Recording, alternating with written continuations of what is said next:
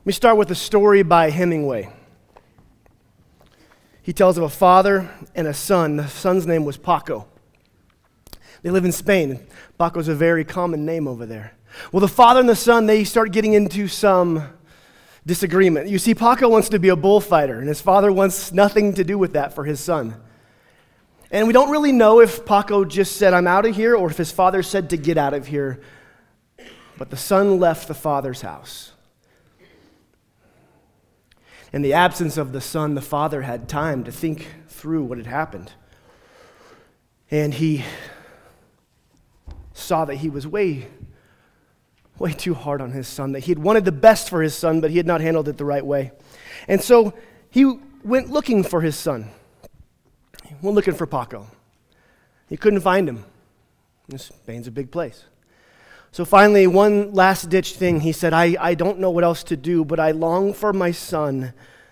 I long to reconnect. And so he took out an advertisement in the paper in Madrid, the largest paper, and it said this it said, Paco, meet me at the Hotel Montana at noon on Friday.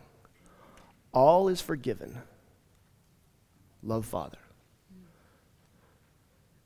You can imagine as he traveled there, and the night before he got his room and he was upstairs and probably didn't sleep much. All he could imagine, all he could think about was that moment when the doors open would he see his son? That morning he woke up he got dressed in the best thing he had. He wanted to look good. And the time came, and the father got in the elevator. 12 o'clock, the elevator went down into the Hotel Montana, big atrium, and as the door opened, he looked out as 800 young and middle aged men stood holding an advertisement, hoping that their dad was coming down. You see, we all long for something of redemption and reconciliation. We all hold on to some sort of scrap of hope that we've found, some advertisement from something that life is giving us that all all's forgiven. All's forgiven. Some of us are still waiting to know that that reality is true. All's forgiven. You know, there's something in today's sermon that I am so excited about because we get to talk about the very nature of God, the very nature of his kingdom to the core.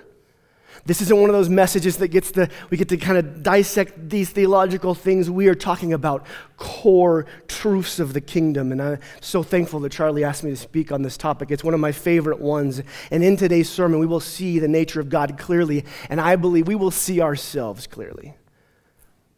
And before we get into the text, too far, because we're going to read Luke 15. And let's just read it. Do we have it? Let's, let's, let's go ahead and read this, and then we'll get going.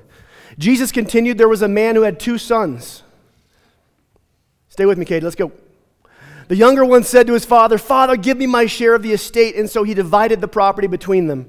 Not long after that, the younger son got together all he had. He set off for a distant country, and there he squandered his wealth in wild living. After he had spent everything, there was a severe famine in, the whole, in that whole country, and he began to be in need. So he went and hired himself out to a citizen of that country who sent him to his field to feed the pigs. He longed to fill his stomach with the pods that the pigs were eating, but no one gave him anything, not even the pigs. When he came to his senses, hmm, he said, How many of my father's hired servants have food to spare? And here I am, starving to death. I will set out and go back to my father and say to him, Father, I have sinned against heaven and I have sinned against you. I am no longer worthy to be called your son. Make me like one of your hired servants. So he got up and he went to his father. But while he was still a long way off, his father saw him and was filled with compassion for him. He ran to his son, threw his arms around him, and kissed him. The son said to him, Father, I have sinned against heaven and I have sinned against you. I'm no longer worthy to be called your son. But the father said to his servants, Quick, bring the best robe and put it on him. Put a ring on his finger and sandals on his feet. Bring the fatted calf and kill it. Let's have a feast and celebrate. For this son of mine was dead and is alive again. He was lost and is found. So they began to celebrate. Trevor, come on up. This is my friend Trevor. You guys might have met him before. Everybody say hello, Trevor. Hello, Trevor. Trevor, say hello, people. Hello, people. well, today, Trevor and I are going to talk a little bit about this story because Trevor, they, they know you, most of them do, some of them do, but they don't know your story. And Trevor has a, an incredible story that I would love for him to share with us today. So, talk to us about growing up, childhood, your family. Um, yeah, so I grew up in Grand Junction. Uh, went to Fruita Monument High School. Fruita. Not if any of you know that. yeah. You're gonna get a lot of support here, buddy. um, yeah, so uh, my dad was a teacher. My mom worked as IT um, for a local uh, Grand Valley Power.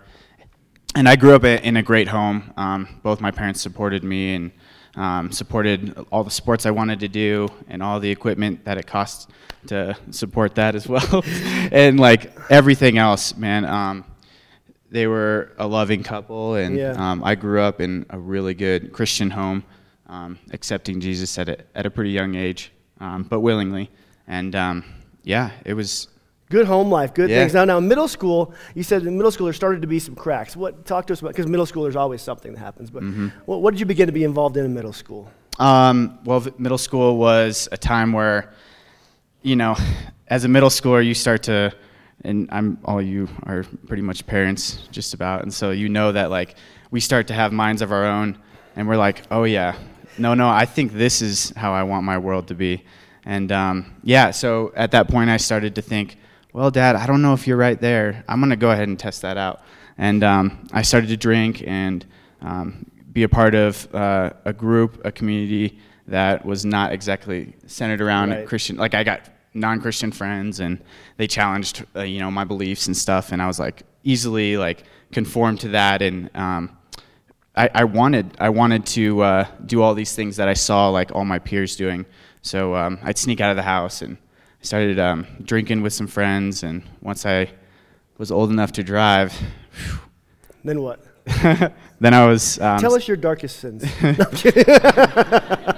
I'd park the car down by the barn rather than by the driveway because it was gravel, so I could like s- sneak down to the car and. Don't give kids any leave. ideas. just, just get your kids keys. Yeah, yeah, yeah. Honestly, like, um, and then yeah, and um, so progress from there in high school.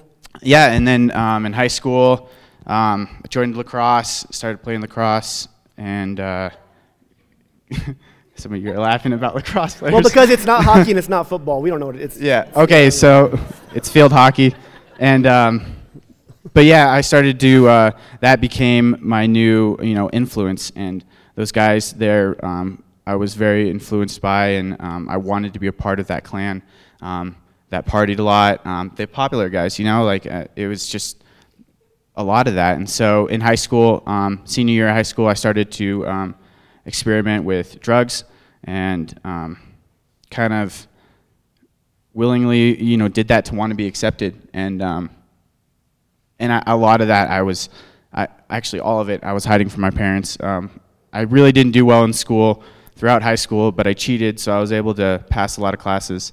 Um, and yeah, then I went to got a scholarship to um, it was Mesa State at the time, but CMU, um, Colorado Mesa University, and got a lacrosse scholarship just for the first year, and then um, went to CMU. And uh, in college, I was out of the house, and um, I had left my parents except for um, their bank account. and uh, that's when I thought I was free, and I was free of my parents and free of that. Um, like need to be, you know, a, a, good Christian kid, and, and I put on that facade when I was around them. But for the most part, I was pretty much out of the house and yeah. did what I want. And um, drugs, drug use, and drinking, and partying, and all that stuff got a lot, lot worse, and um, it became a need rather than just a, a habit and, and, kind of a fun social thing. Um, and I began to isolate, do it just by myself, and um, yeah. So it began to take over. Yeah. Now you were your parents. They have this good Christian boy who um, who they sent to, to college, and he plays lacrosse and he's doing classes. Yep. Uh, talk about the phone calls when that wasn't true. What, what, tell us what happened there, because that, that, that all kind of fell. Yeah. Um, so, let's see. trying to where to start. Um, so I had told my parents pretty much that you know, oh, this was a tough semester. You know, I didn't do too well, and they could they could see with my grades as they weren't getting better. They were kind of wondering like, well, is it something you want to do? And you know, it was up to me to make the biggest lies and put on the biggest mask I possibly could to tell them that like I'm still doing a good job and um, you know it's I'm still trying you know when in actuality like um, I just didn't care I didn't care about what I was going to school for I didn't care um, about what my parents wanted you know for my life I just cared about what I wanted to do next and what I wanted to do today and that was get high um, And so soon, all the things that you had. oh yeah tell us about lacrosse in school. Um, yeah, so I think it was second year of college. Um, I was expelled from school. They didn't want me back for a whole year. Um, I didn't. I was out of lacrosse by then. After the first year of lacrosse, I, I like quit because I couldn't do that in school and used that as an excuse. Um, but yeah, I couldn't play lacrosse. wasn't in school. I was working at a, a brewery, which wasn't helping, and um, I uh, ultimately started to, um, for for money, I used I started to sell weed, and I also started to work for my grandparents and um, started stealing money from them, and And this whole time, his parents think he's in college, right? Yeah. Mm-hmm. And so they would call him and ask about his classes, and he'd talk about how pretty difficult right now. yeah, not getting any. Yeah. And so, um, so, so it all it all came to a head. yeah. Tell us about that. Um, so one of the hardest parts was I was um, I had gotten a DUI and it was like and um, I went to jail because I had a warrant out for my arrest and so I was in jail in the drunk tank um, pretty like questioning if I should call my parents. You know, like I can ha- like I was still in that mode of like I can control my life. Like all I need is a a, a bondsman, and I can bond. I can get myself out. Um, and you know, my previous warrant was because I, didn't do that very thing. Um, I didn't like do my community service or do the things that the um, court system wanted me to do. And so I still thought I had control, and I was like, I can do this. And um, so I, I called a bondsman. He, he wouldn't he wouldn't do that. He said, "Call your parents." and uh, so then I called um, I called my dad, and it was probably four in the morning. And uh, man, I I had I had such a welt in my throat um, that you know it it all came pouring out. Um, Everything. everything yeah and i was pretty i was so i, I moved back in with them and i was still still really sick um, and then that was when they decided to send me to treatment Mm-hmm. Yeah So you went to treatment, and for you, treatment was. He, he told me he goes, "Yeah, mom, dad, send me to the, send me to the beach, send me Yeah. to Acapulco." Or yeah something." they're like you need to find a treatment center so i found the one that was like probably the most expensive but like on the beach surfing you know like just a sober house i i, I had agreed that i needed to get clean but i was like i want some sick place like some amenities you know Yeah. Oh, Like, yeah. The Malibu commercial, you've all seen that. Like, I'm an addict, now I'm not. Like, that's that's what I wanted. I was like, yes, that and, guy. and so they, they, they listened to you, and then they sent you to uh, um, Utah, I think. Was it Utah? oh yeah, um, my dad was like, my dad knew what was best for me and knew how awesome it would be.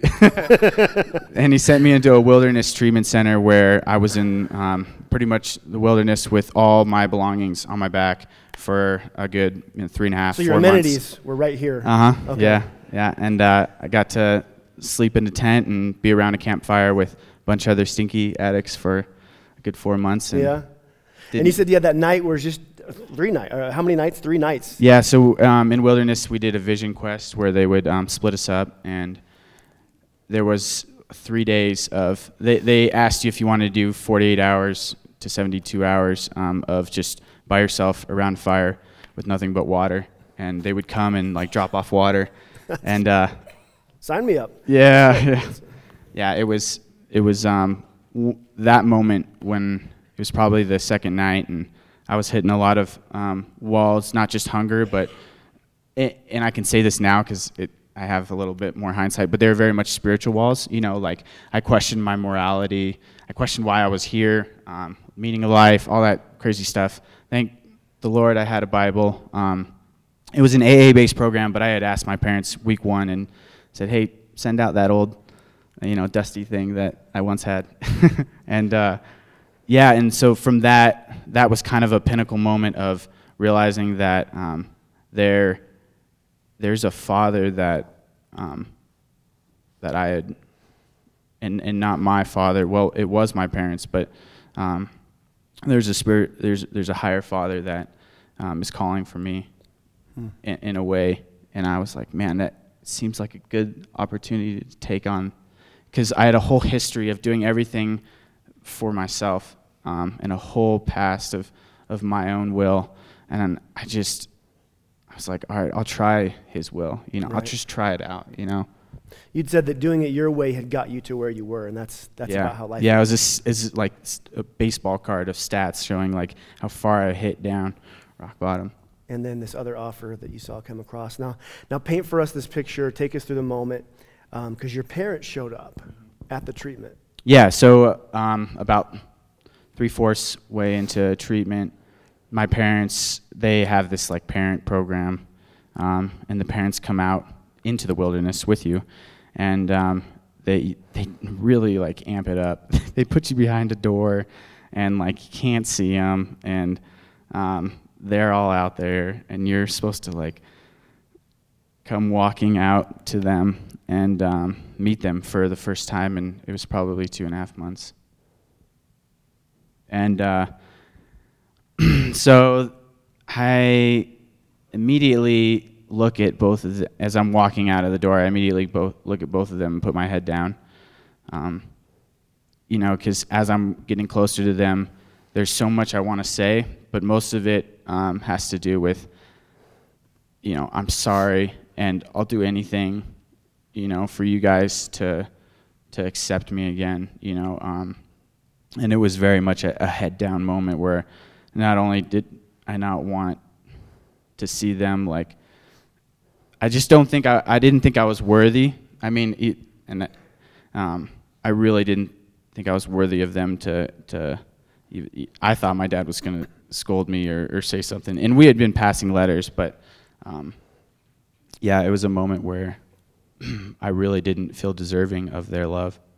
And you told me you even told your dad, because you said, you know, when you get involved in the drug world, everything is exchange and there's debts, mm-hmm. and oh, yeah. debts and who you owe means a lot. Yeah, so yeah, as in, in, dealing, it's even more like that when when you deal drugs. Um, you, you, there's always somebody that you owe, and there's always somebody that owes you, and um, and that was very much a you know a root in my heart that said like, okay how am I? Get, I don't know how I'm going to pay my dad off, but I'll do a little bit at a time. Maybe he'll give me some, little bit of grace, you know, for like the amount of money treatment costs is is, is you know unreal. And um, I couldn't believe my parents had enough money to pay for secondary treatment, um, which was here.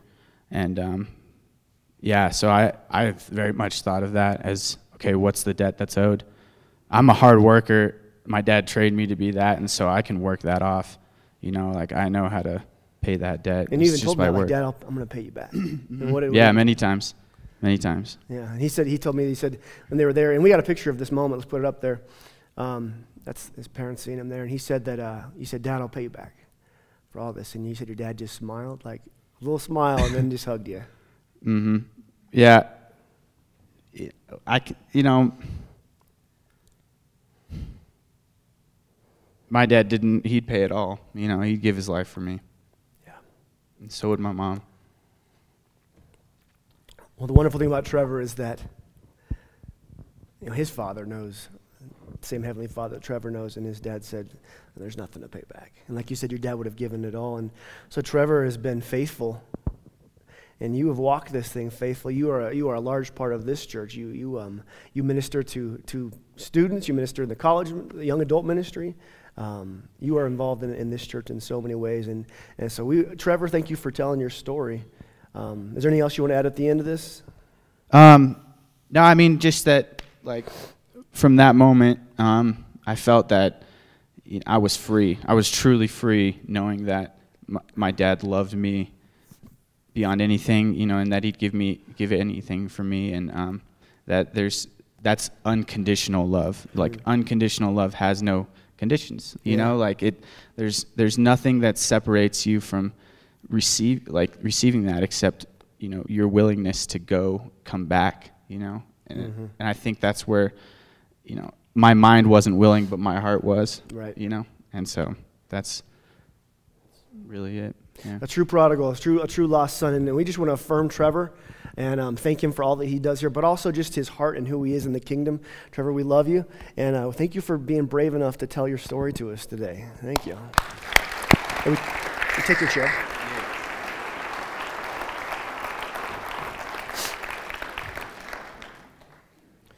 Thank you, Trevor. What, a, what an amazing account.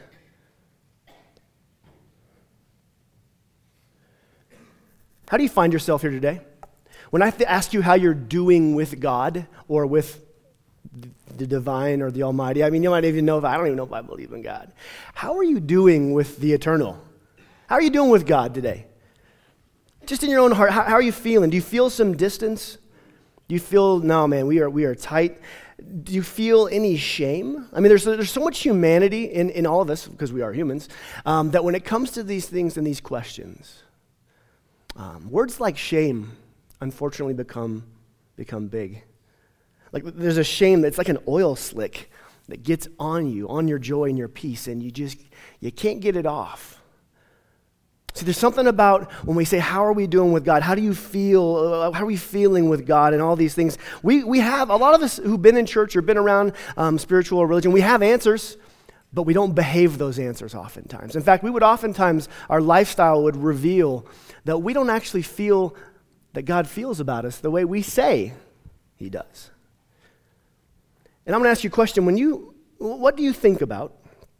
What do you think about when you think about what do you think about what God thinks about you? Like when you think about what does God think about me? What, do you think He thinks? What are God's thoughts for you when He thinks about you? What are your thoughts about God's thoughts that He's thinking about you? Because, listen, one of the most important things that will affect your life is how you think God sees you and how you think God thinks about you. See, it's amazing what de- decides how we feel about ourselves and how we feel God feels about us. Because honestly, we are conditioned, and, and, Trevor just scripted it perfectly. You know, he didn't feel like he was worthy because all he had done. And oftentimes in our lives, we feel good about ourselves based on what I have done and what I have not done. Oh, and we can say we don't believe this, but our li- uh, we, we live it out.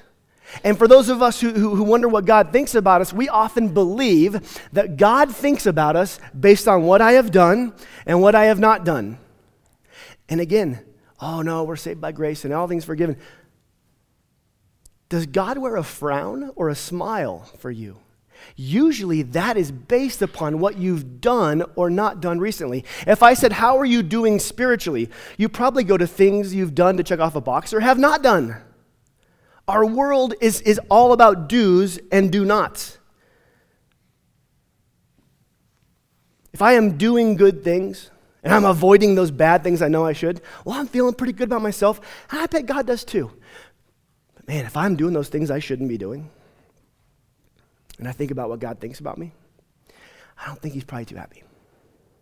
See, our spiritual condition in our hearts and minds oftentimes solely rests on what I have done and doing and what I have not done and not doing. As sick as that is, that's how we live out our faith. Our culture even backs this up for us. Our, our whole culture tells it. You know, how good of a parent, a mom or a dad are you? Well, I yelled at my kid yesterday, so I'm not doing too good. I did, I'm doing, and I'm not doing. How are you doing at work? Well, I, I did or I don't. Our entire culture reinforces that we are good or bad, or doing good or feeling good or feeling bad ourselves based on what we've done or not done. Our culture reinforces it, and it begins to feed this thing in us.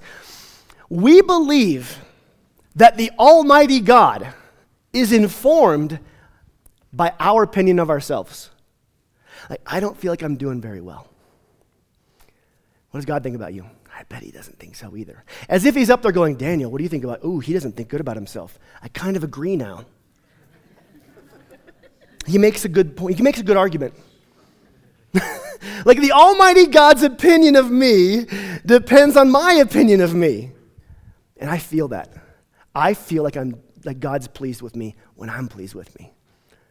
I feel God's displeasure when I'm not pleased with what I'm doing. What do we think about what God thinks about us?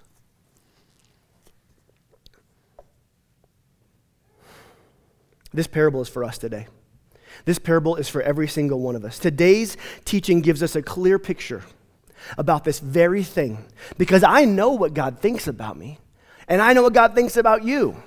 I don't always feel it, and you don't always feel it. But today's parable, crystal clear, down to the very core, most intimate place of how God feels about us.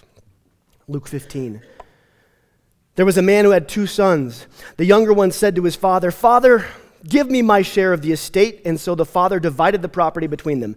Charlie talked about this last week a little bit, but I'm going to add in a few more morsels. Um, first and foremost, the people listening to this, we have to remember Jesus is telling this parable because there's two kinds of people around him. There's, it says this there's the tax collectors and sinners, shudder. Remember, tax collectors back then were the people who betrayed their own people, the worst of the worst of the sinners. There's the sinners, and then there's the Pharisees and the religious elite. And so he sets up this story because the religious elite had just said, He welcomes these sinners and eats with them. And then Jesus tells the parable. So remember who he's talking to these sinners and the religious people. But let me just tell you something. When Jesus says this first line about what the son did, all of them are shocked. You see, we have the, let's just, let's just, in, in, humanity, we grade people on their sin, right? God doesn't do this, but humanity does. We got the tax collectors and the prostitutes and the sinners, and then we got, you know, these people, and then we have the religious elite. But when Jesus said, the boy said, Dad, can I have my inheritance now? They all went, oh, no, he didn't. From prostitute to tax collector to Pharisee. What? Because, see, culturally, we already know this. He's selling, when, when do you get an inheritance? When somebody Dad, you're dead to me. I want the money now. I, am sitting here waiting for you to die, and you're not very good at it. I need you to just go ahead and give it to me. A son would never ask this culturally. We kind of think, oh, well, that's just how it went. That's not how it went. This does not happen. And if it happened, it was very clear what the next step would be. The father would kick his son out, violently if necessary. He would say, Be gone from my house. His family would shun him. The community would say, Be gone from us. The son wished the father was dead to him, but in saying this, the father would say, No, no, son, you are dead to me. Be gone. You are dead to us. And that son would go off to a far distant country with no money. So, culturally, this isn't normal. This is shocking. This kid just said the unthinkable. But the father here in this story doesn't kick his son out. The boy does something terrible, but the father, something about him is based on, uh, his feelings about his son is based on something more than what the son does or does not do. So he divides the money. And then it says in 13, not long after that, the younger son got up, got together all he had, and set off for a distant country, and there he squandered his wealth in wild living. Now, a distant country, to the, to the context of the Jewish people listening right there, this means a non Hebrew land. like you know there's like he went to a distant place these are unclean people he, he didn't go next door he didn't go to nazareth no no no he went to a, a far off, distant country where they don't even follow our laws. They don't even worship our gods, nothing. So again, he's already said the unthinkable. From the sinners to the religious, they're like, oh, kid, it just keeps getting worse. You tell your dad he's dead to you, then you go to a distant country. I mean, this is like Vegas. If you told me that you went to New Castle and blew through all your money, I'd go, nah, you're probably not that bad. That's, that's okay. But if you told me you went to Vegas and burned through all your money, I, I would know that you probably have seen things my mom doesn't know exist. See, he went to Vegas. He went to that place. Oh, he went to a distant land. Oh, and he's involved in wild living. The word there uh, for wild living is actually loose, loose living, just and everything that comes with that. He was uh, money, he was making it rain, he was in the clubs, he was in the all that stuff. The other reason I think he went to a distant land is because he's anonymous there. What do you tend to do when you're anonymous? Like when you go on the road or go on vacation or you're in a hotel room by yourself, or what do, how do you act when you're anonymous? When you're unknown? See, this, this, this boy went to a place where no one knows. He went to Vegas where no one knows him and denied himself nothing. After he had spent everything, I wonder how long that was. Was that a week? One night? I mean, you know, Vegas. After he had spent everything, there was a severe famine in the whole country and began to be in need. Now, this is where life just comes in. You ever been in a place where you made some bad decisions and then life just comes along and kicks you while you're down? Ah, the market's going to fall out now. oh, thank you. Thanks, life. Like, so he, he's off. He's wasted all his money. It's already bad enough. And then circumstances outside of his control come into play and now there's a famine. And not only is he in need, everyone's in need. He went and hired himself out to a citizen of that country. Again, contextually, to the Hebrew people listening, they'd be like, oh. See, Jesus is adding in these morsels for them because it rounds out the story. He went and worked, he didn't go find a Jewish person and work for him, which would have been, okay, he's trying to, he's trying to stay clean, you know, spiritually and morally. No, no. He went and hired himself out to a citizen of that country catch this, who sent him to the field to feed the pigs. What is the, what's an animal that the Jewish people should not be involved in? Pigs. Jesus is just like, he's like, and then he worked with the pigs, just burying this. And they're, again, from tax collector to prostitute to religious elite. Oh, oh no, this kid, has, he's just gone all the way.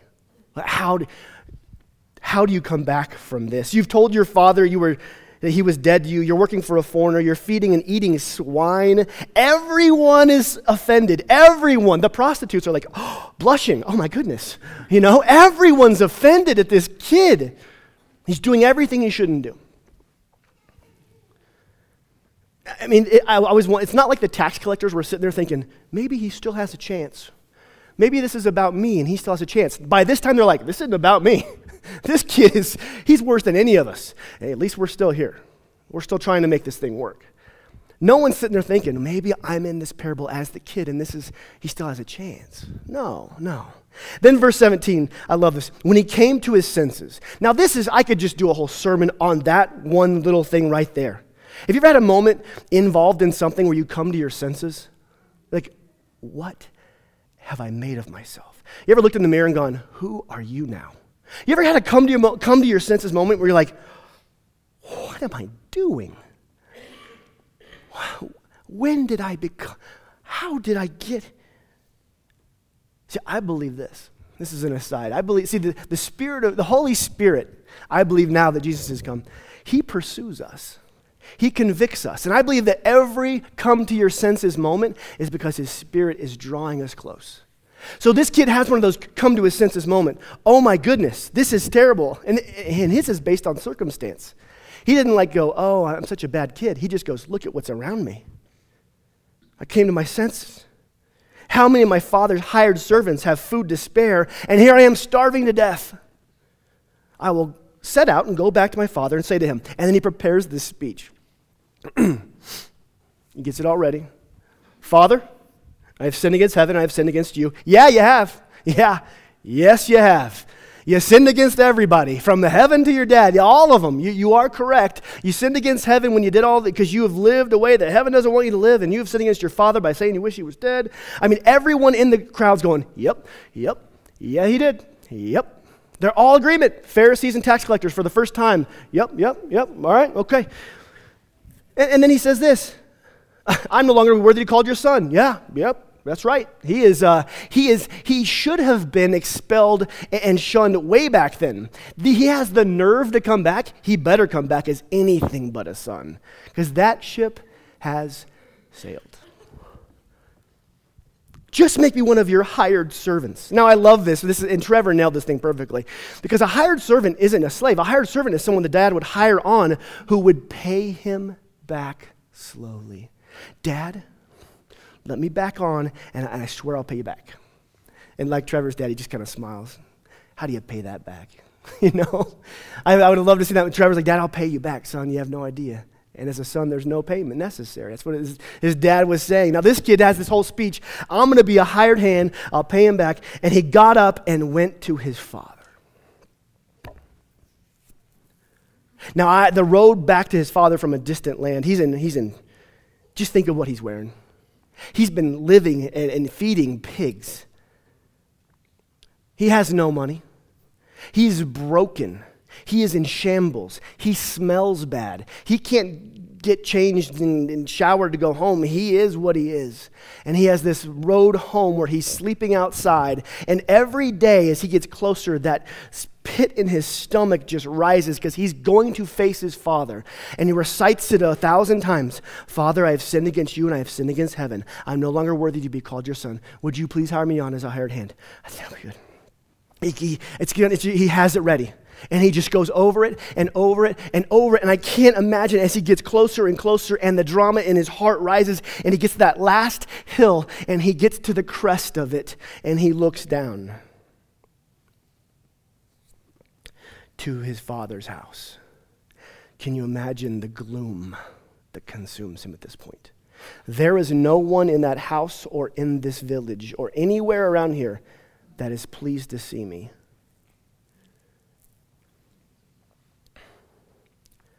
His father's on the deck. His father's on the porch. It says while he was a long way off, his father saw him. What was his father looking for? What was his father watching?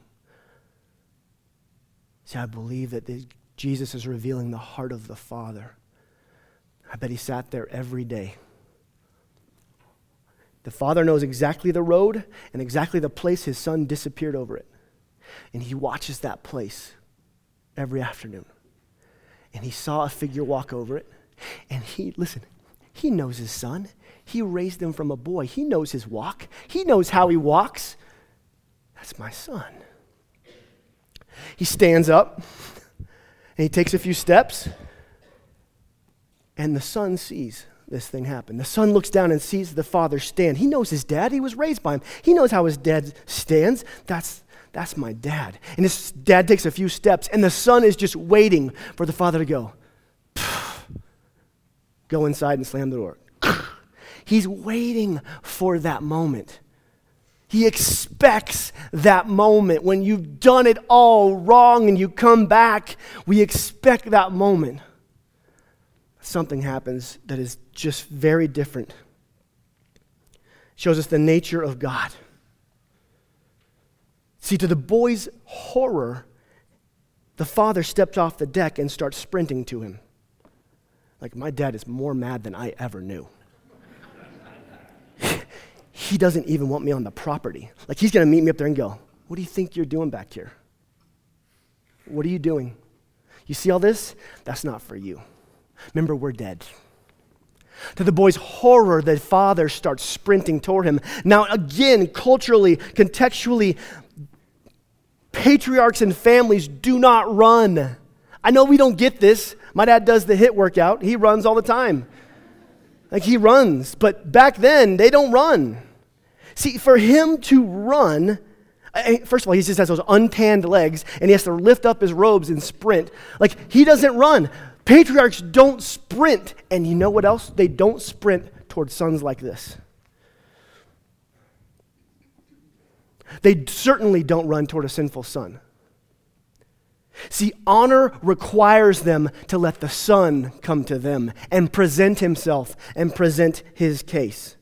But the father ran to the son before the son even apologized. He doesn't even, the kid could come back and go, Yeah, I just wanted some more money, dad. The father doesn't even know. He's just happy to see his kid. The boy doesn't know the father's heart. His, his, his, as his heart sinks as the father's running toward him. I mean, can, what do you view God's face to look like when you have just been living terribly? When you've been making da- bad decisions and you have a moment, well, what, I, what does God's face look like? What, you, what does God's face look like to you? When is he smiling? Is he frowning? I knew you'd mess up again. This is like the hundredth time. Back again? Hmm. Oh, you want to be a son, huh? You want to be a daughter? Like, how do you view God's face toward you? See, we, we base our, the emotions of our faith and spirituality based on what we've done and do not do. And based on that, God isn't smiling at me.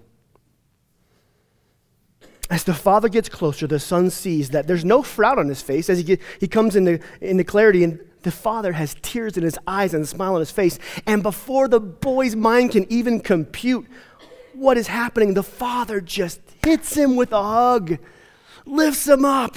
My son, my son, kisses him. And there's this moment, servants chasing after him. And there's this moment where the son's like just getting clobbered and kisses and hugs, and he doesn't, he don't feel, remember, have you ever been in love when you don't feel lovable? Just feels, it, ah, doesn't feel good. Like, you don't know what I've done. You don't know what I've done. Ah, if you knew what I'd done, you wouldn't do that, Dad. If you know what I wanted, you wouldn't do that, Mom. You wouldn't love me. But in the, he's getting hugged. He's, a, I don't know. So he starts into his speech because he's worked on it over. Father, he's getting kissed. Father, um, I have sinned against you and I have sinned against heaven. I am no longer worthy to be called your son. Now, we know the father interrupts him because he doesn't get to finish the last part. The dad just starts yelling. And the best part is, what if the son's plan, what if the son said, Dad, I'm not even worthy to be your son. Um, go back. What if I were to be your son? I, I could be one of your hired men. And the dad goes, That's about right. That's, that's okay. Let's do that. What if God, what if, what if, sorry, the father had let the son work his plan? You go on in, go on the servants over there, and uh, get on a servant uniform, and, and uh, I expect dinner at five. You know, um, chop some. You know, and so now you have this the, the son walking around. As a, do you know the awkwardness of the kingdom of if that was true? Do you know how awkward it would be to, hey, dad, I mean, sir, sorry. Um, and do you, do you know why Christianity doesn't feel like it works for some of us? Because we're acting like servants when we're sons and daughters. You're trying to work off something that God never expected you to work off.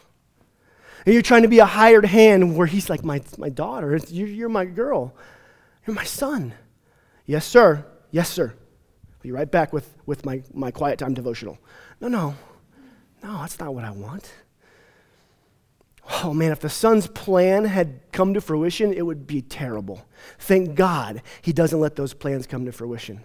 But how often do we, even we're accepted as sons and daughters, sneak out of our son or daughter bedroom at night and sneak down to the servant quarters and try to start acting like a servant again? I got to pay him back. I've messed up again. The father had none of it. He interrupted the son. Before he could even say, I want to be a hired hand, he just says, he says to the servants who are out of breath, running behind him, Quick, bring the best robe and put it on him. Now, this moment is beautiful. The Greek here is very, it's, it's that robe. It's the best robe. It's one robe. He's talking about a robe. The best robe in the house would have been the father's, like the father's robe, his dress robe. The one that says his status, his robe. Bring that robe. Bring the best robe. And so they, now they're sprinting back to get robes. And they, they bring it out, and, and he puts his greatest robe over his filthy, ragged, smelly son. And the picture of the kingdom is this. In God's economy, we believe somehow when we mess up, I have to go take a shower before I take a bath. I have to go get my life right to then come back to God and be right. I have to go get everything in order and, and seal up my addictions and, and stop sinning and do better. And then I come to God and He goes, Now you get the robe. But that's not how God works. The Bible even makes it even very clear. It says all the best things we have to offer are like filthy rags to him. My greatest good work. And he's like, I'm God. I do great work. So I just come to God in whatever condition. If you're here today and you come in this, in this room in, in addiction and vice and drift and sin and secret sin that no one knows about and things in your life that are just, you've done the things you shouldn't do and you're not doing what you should do and you feel like you are in rags and sm- you got to know that the Father just puts his own robe around you and says, My son. And the picture here is clear. When, my, when I die and I pass on to the next life and I stand before God, do you know what he will see when he looks at me? Will he see my sin? No. It says we are clothed in Christ, Jesus' righteousness. He will see the robes of my Savior.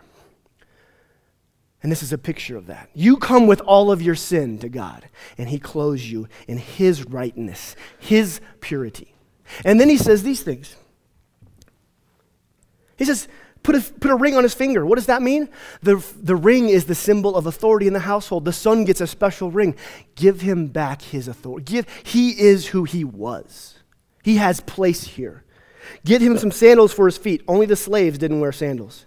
Bring the fatted calf and kill it. Let's have a feast and celebrate. For the son of mine was dead and is alive again. He was lost and is found. So they began to celebrate. Now, next week, we're going to have a feast, okay? We're, and, and listen, here's the deal.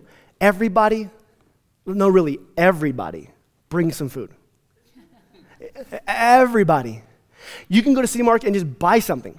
We'll have like 50 tubs of that yellow salad, potato salad. But if you gotta bring something, bring it. We're gonna have, we're gonna have this church, then we're gonna go have a feast, because next week is about the feast.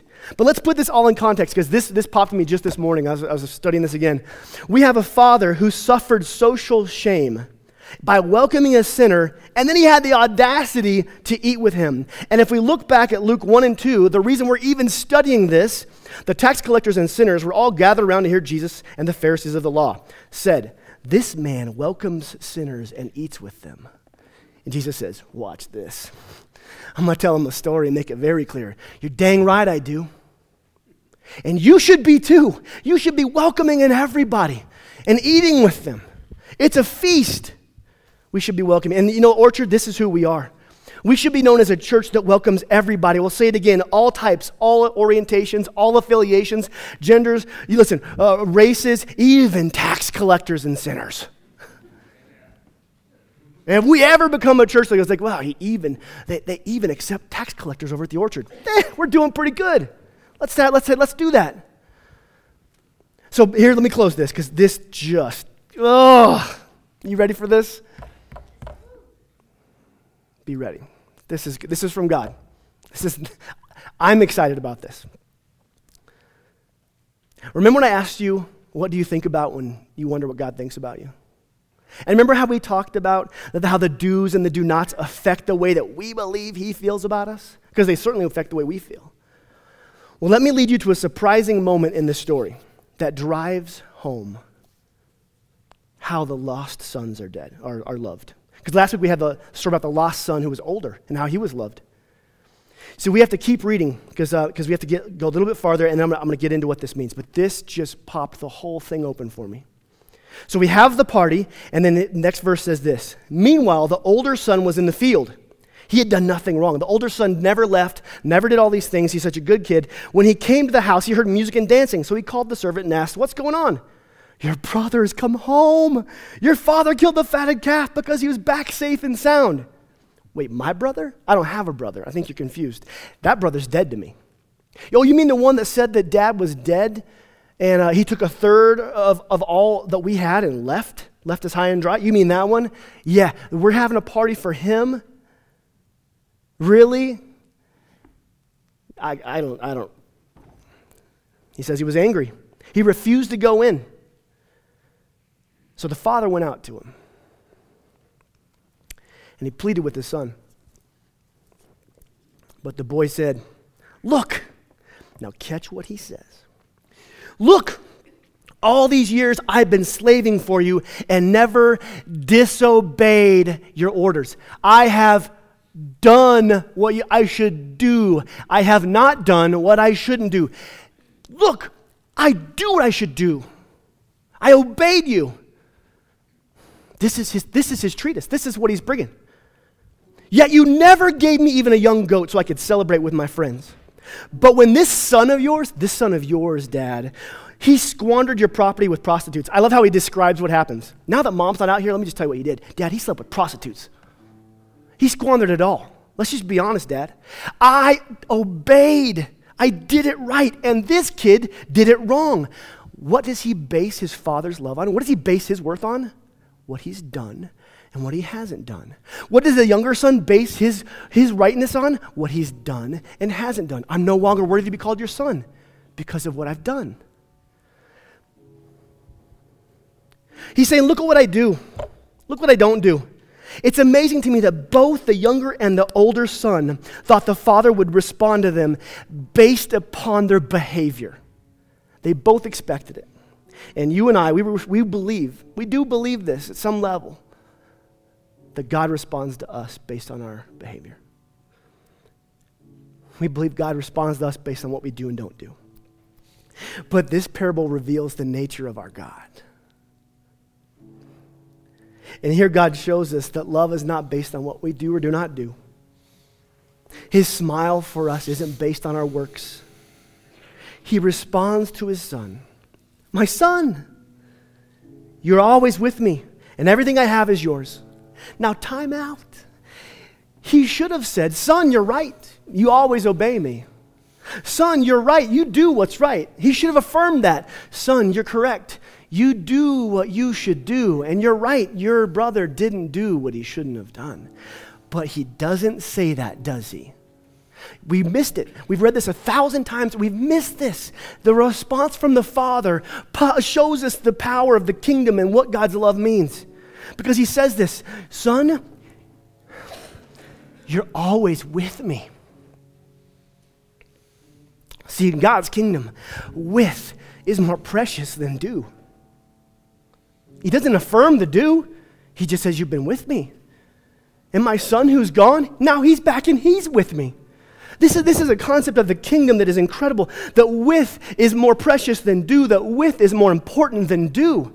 That with God means something more to the Father than do and do not. And we have bought the lie that somehow our Father's love hinges on what I do and do not do. When it's all with, it's all with. He created, in, in, the first page of the Bible, He created this whole thing to be with His people. And He spent the rest of the, the whole rest of the Bible working to be with His people. And He says, You were with me. He didn't affirm the do and do not. If it was all about do and do not, what would His response have been to the younger son?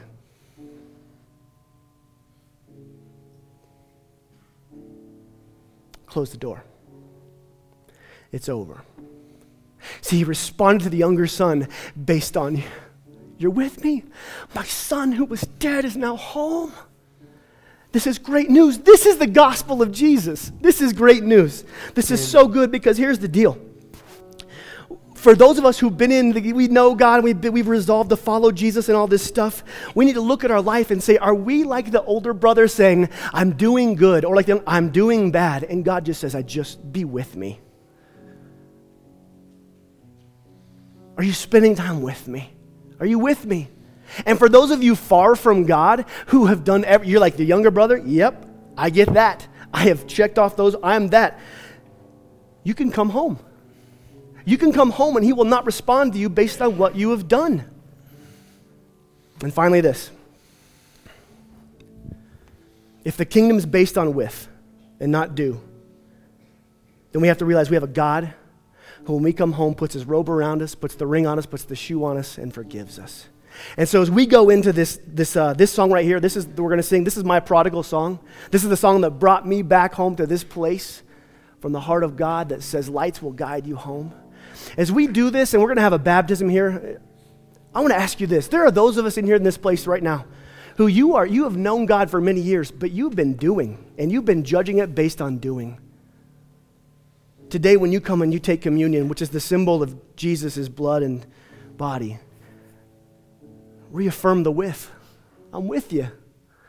Forgive me for being so centered on do and do not. And for those of us who have prodigal in us, who have been out there doing what we should not do. Today's your day to come home and be with. There's no judgment, just tears. My son who was lost, my daughter who was lost. And finally, as, as, we, as we close this, there, listen, there are those in here who have not resolved to follow Jesus. We, have not, we don't know if we are resolved with Jesus. But He calls you to a home you've never been before. He calls you, son, daughter, come, come. And perhaps today there's a come to your senses moment where you say, I want that. I would encourage you as we go into this response and, and as we get the baptism ready, um, come down and, and, talk to my father or talk to me. We would love to, or, or one of the elders, we'd love to pray with you and to start your journey of being with God. So, Jesus, we thank you for such an amazing parable. We thank you that you are a master teacher. We thank you so much that when prodigals who messed it all up, get to the top of the hill and are walking down the road, you run to us. We don't get judgment and frowns, we get love. Father, may this truth go to the bedrock of who we are. That with is more precious than do. Father, I pray that you would move in our hearts even now, that we would come forward, we would be a part of um, what you're doing. In Jesus' name, amen.